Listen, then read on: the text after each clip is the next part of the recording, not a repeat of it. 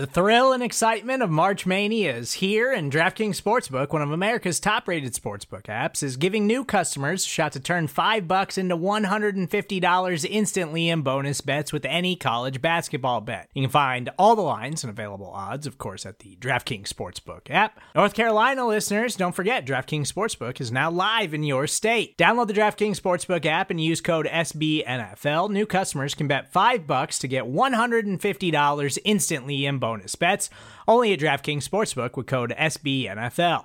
The crown is yours. Gambling problem? Call 1-800-GAMBLER, or in West Virginia, visit www.1800gambler.net. In New York, call 8778-HOPE-NY or text HOPE-NY. In Connecticut, help is available for problem gambling. Call 888-789-7777 or visit ccpg.org. Please play responsibly on behalf of Boot Hill Casino and Resort. 21 plus, age varies by jurisdiction, void in Ontario. Bonus bets expire 168 hours after issuance. See DKNG.com/bball for eligibility, deposit restrictions, terms, and responsible gaming resources.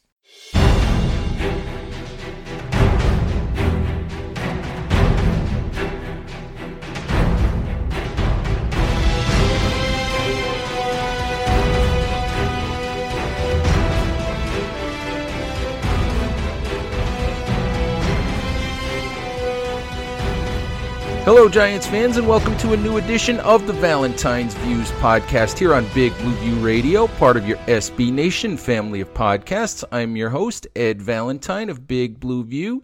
Today's show is coming to you on Friday as the first week of NFL free agency winds down, and I thought we would take a little bit of time to review what the Giants did and did not do in the first week of free agency.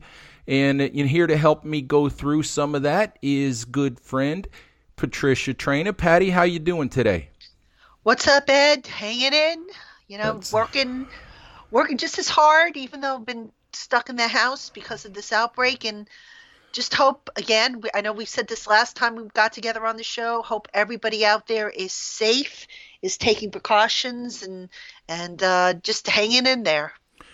You know, Patty, I said to my wife earlier today, I said, it's weird in a way because, for those of us who cover the NFL, in a lot of ways, the work part of this has been fairly normal, but it's certainly not a normal time in anyone's life. Yeah, not at all. But, listen, we do the best we can, and we just hope that everybody is safe out there and continues to be safe. And hopefully, the steps we're taking will flatten out the curve, and they'll be able to get this under control in one way, shape, or form. All right, Patty. So let's do this. Let's provide a little bit of a distraction from all of that. Let's talk New York Giants for a little while. And I thought what we would do today is go through a little bit of an old-fashioned, you and I used to do the Friday Five where we traded questions.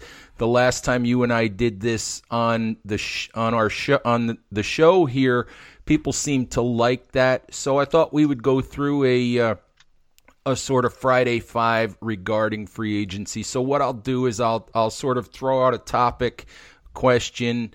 I kind of give you briefly my thoughts on it, and then see if you agree, disagree. Sort of turn the floor over to you. Sounds like a plan. Let's do it. All right. So the first topic, as we've gone through the first week of free agency, Giants fans, are kind of freaking out. Large parts of the fan base are freaking out because the Giants haven't signed a premier pass rusher. And I know that I've been telling people for weeks now that I thought that the Giants could very likely get through this offseason without landing a premier pass rusher. Jadeveon Clowney, the only one really on the market being available, without a trade or any of that. So I'm not surprised at all, where we are right now. How about you? No, not really. I mean, look, Dave Gettleman predicted it, and really you didn't have to be a Nostradamus to predict it. He said that all the pass rushers that would be worth something would end up being franchise tagged, and that indeed is what has happened. Now, there are a couple guys that are still out there that apparently think that they're worth big money, and they just haven't found the market that I think they were looking for. And so I'm not surprised by this. I know there was some interest reported earlier in the week, and a couple of guys, Jadeveon Clowney, who, you know, apparently has a high price tag, or reportedly has a high price tag. I don't know how much has been done with Marcus Golden. I think it sounds like they're going to move on from him. Jordan Jenkins of the Jets was another guy who reportedly they were kicking the tires on. But look, I mean, at this point, you can't force a pass rusher. If you're not going to be able to get one in free agency, and you're not going to be able to get a stud in the draft, which it doesn't look like the Giants are going to be able to do, don't force it. Why would you overspend on a guy who isn't going to give you ultimately the production of what you want? I mean, you're almost better off just saying, okay, let's try and scheme it, or let's just sit and wait, because, you know, you're never going to accomplish filling all your needs in one off season.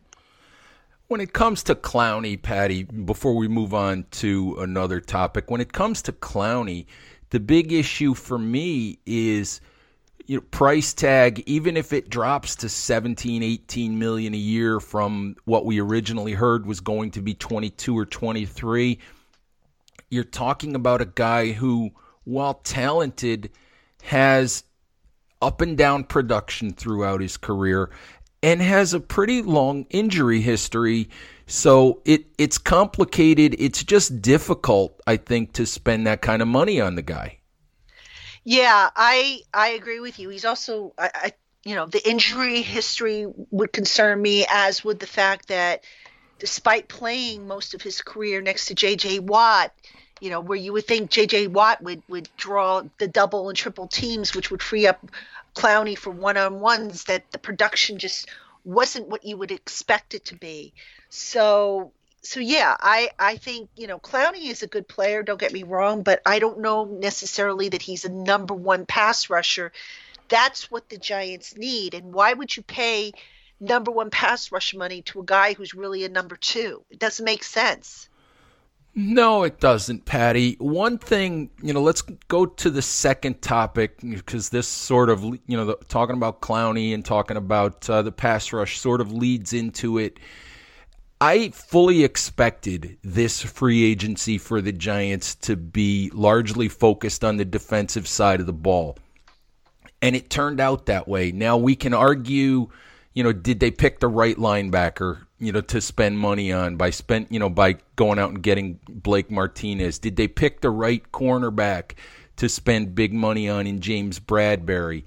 We can argue about those things, but I think that the Giants, Dave Gettleman, Joe Judge, I think they did the right thing by taking the majority of the resources that they had and focusing them on trying to improve on the defensive side of the ball. You agree with that or disagree?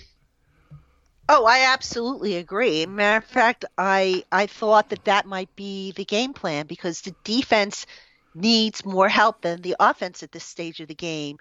You know, the offense, I think they can address that in the draft. I think they will address it in the draft. But the defense, I mean, you go up from front to back, name me one position or one unit where they didn't need help. And you only have, 10 draft picks right now, if I'm not mistaken. Chances are they won't take all 10. But you had to devote some of those resources to the defensive side of the ball, because that was the biggest problem. Plus, you got rid of some guys. So, you know, you add all those factors together, and it was a no-brainer. Indeed, that is what I thought as well, Patty. I thought that the draft sets up fairly nicely for the Giants, and we'll get into this a little bit more later, but I think the draft sets up nicely in the areas of need for the Giants to where they should be able to address those things, you know, in the draft. So I did obviously think, you know, that defense was the way to go in free agency.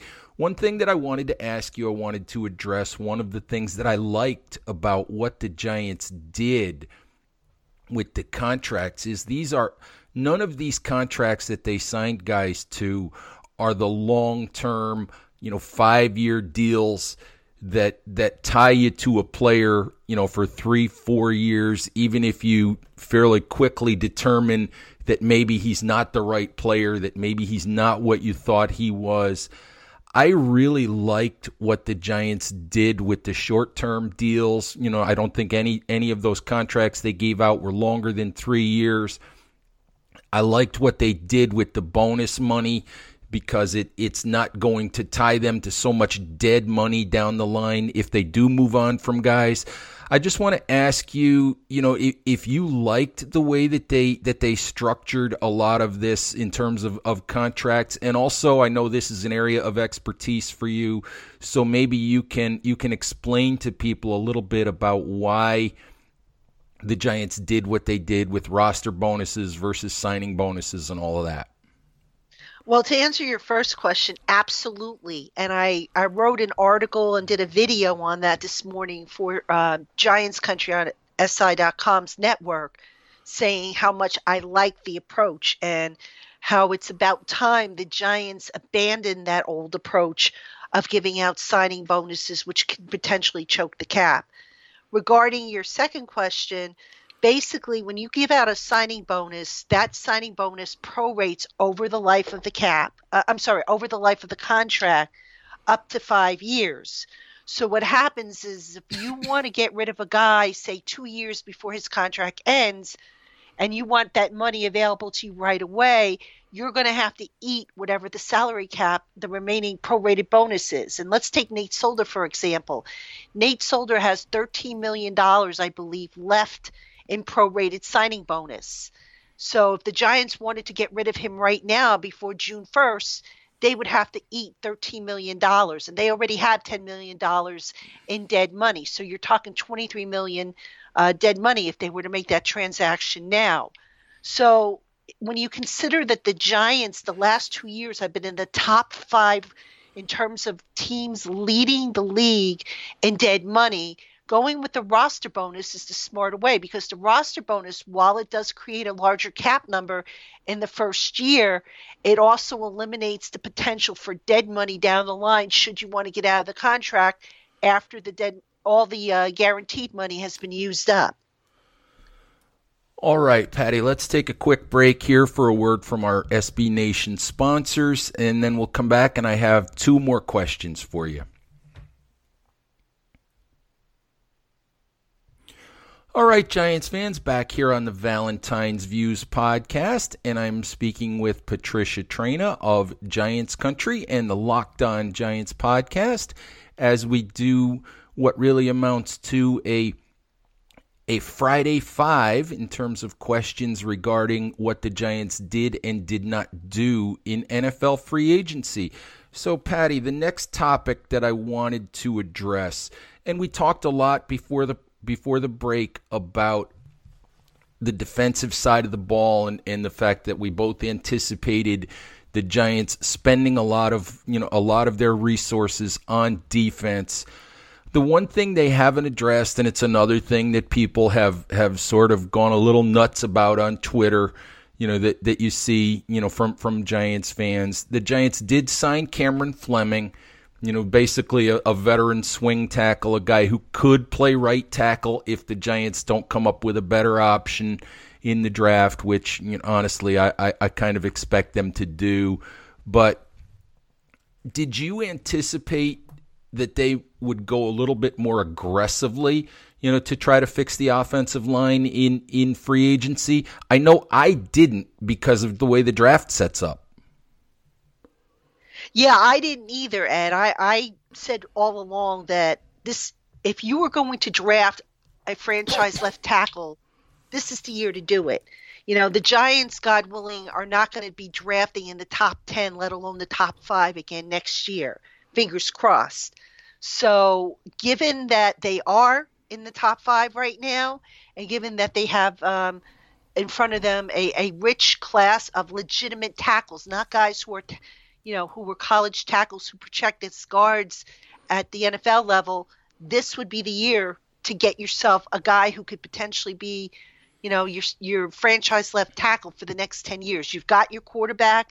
You've got a running back. Receiver seems to be a by committee approach. Get your stud left tackle.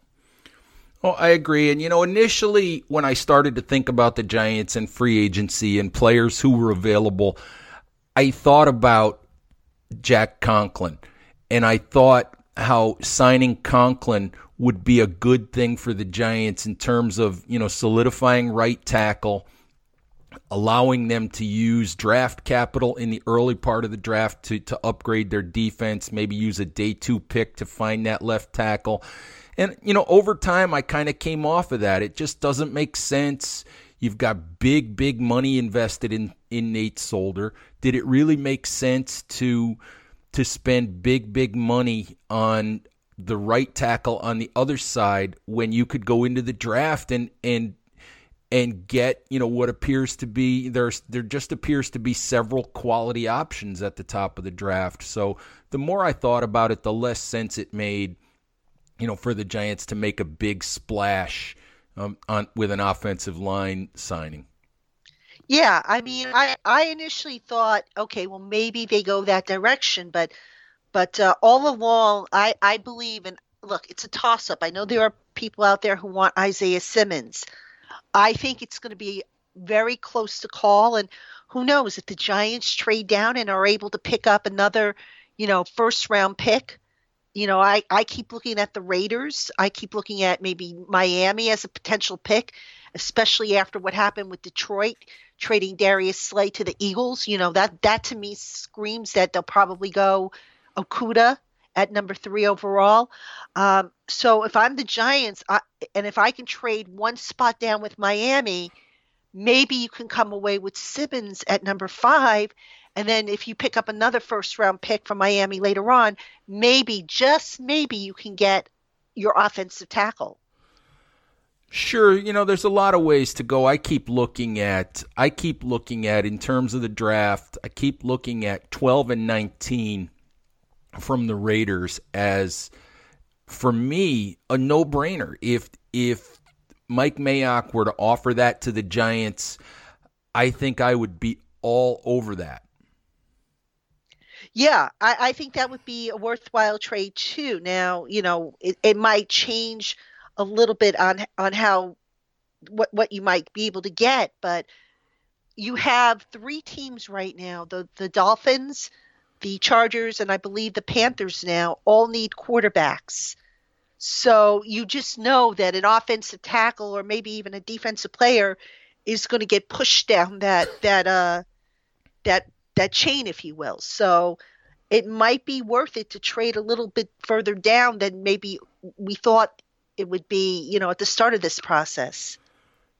Sure, Patty. You know, I agree. I think, you know, trading down is obviously has to be in play for the Giants, you know, but we have weeks and weeks to discuss the draft at this point. So let's get back to free agency. Let's get back to really what will be my final topic for the day. And what I wanted to ask you about, I know that you have complained about the Giants doing this and sort of relying on players who they knew, you know, going out and getting, you know, a whole bunch of former Carolina Panther players, a bunch of former Arizona Cardinals players when James Betcher was the defensive coordinator. And here we are again with a free agency period that has seen the Giants bring in several players who are familiar to defensive coordinator Patrick Graham, bring in, you know, a special teamer in Nate Ebner who played for years for head coach Joe Judge, bring in an offensive lineman who played for Jason Garrett and who played in New England, where Joe Judge was familiar with him. And also their big signing at cornerback is a guy that Dave Gettleman drafted. I see some advantages, especially in this crazy year where we don't know what the calendar is going to look like. We don't know when these teams are going to be available. I mean, I see this as fairly predictable. when you have a rookie head coach, and I also see some advantages to that familiarity. Do you have a problem with any of it? Well, I see the advantage too. I mean, you know, you don't know if you're going to have an off-season calendar. Right now, it doesn't look like you will. So I kind of get it, but I also think that it's a safe way of doing things. I mean, I understand, you know, look, you know the guy, you're comfortable with what he can do, you know what he can do. You know, it's kind of like, you know, if I were to hire you as a writer, I know what kind of writer you are. I know what you bring to the table, and I don't have to worry about your work. Whereas if I'm bringing on board a brand new writer, now I have to maybe pay a little bit more attention to what that person does. So I understand the philosophy. With that said, Ed, they did this last year, and it didn't really work for them. And I'm just concerned about history repeating itself because, look, it didn't work last year. Now, I don't know if it was because the coaching was bad and they didn't coach these guys up or what exactly happened. But because of what happened last year, I'm a little squeamish about, you know, the same approach that they are taking from last year. I don't blame you, Patty. I do think, you know, there's a little bit of a difference because you've got guys who are still, you know, guys who are in their late 20s. You're not bringing in, you know, a 35-year-old Antoine Bethea.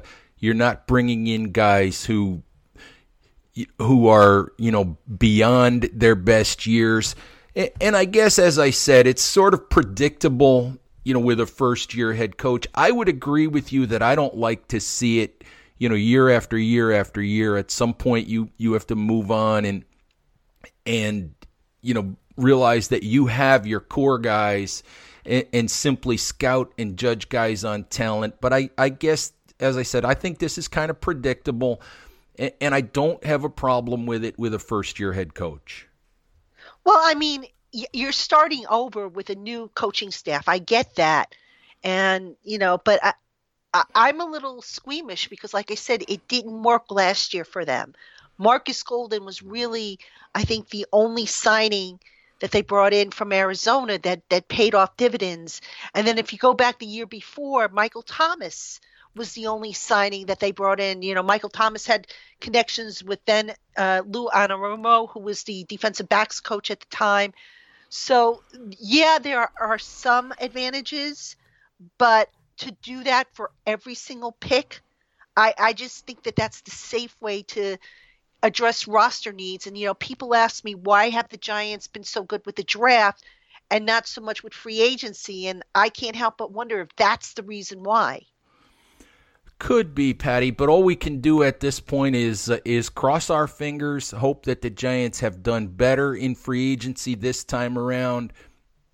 You know, I look at it and I think they probably didn't get the premier player at any of the positions that they, you know, that where they draft or where they went out and signed a player. But I think that comparatively from where they were to where they are, they have at least gotten better. Yeah, they've gotten better, at least on paper. But really, you know, we were saying the same thing last year, Ed. So I'm going to reserve judgment until, A, I do even more film work than what I've been doing, and B, I see how these guys are playing. I mean, right now, we don't know for certain what Pat Graham is going to do on defense. We don't know for certain what Jason Garrett is going to do on offense. So we can say on paper it looks good, but, you know, you could say that for just about every other team. Sure, and all we can do is wait until we see these guys on the field. You know, whenever that takes place. If maybe that's not going to be until training camp, maybe it's longer than that. We don't know. But Giants fans, as Patty mentioned at the top of the show, you know, we hope you guys stay safe. Follow the guidelines, do what you can to protect not only yourself, but the people around you. And as always, Giants fans, we thank you for listening, and we'll talk to you soon. Bye-bye.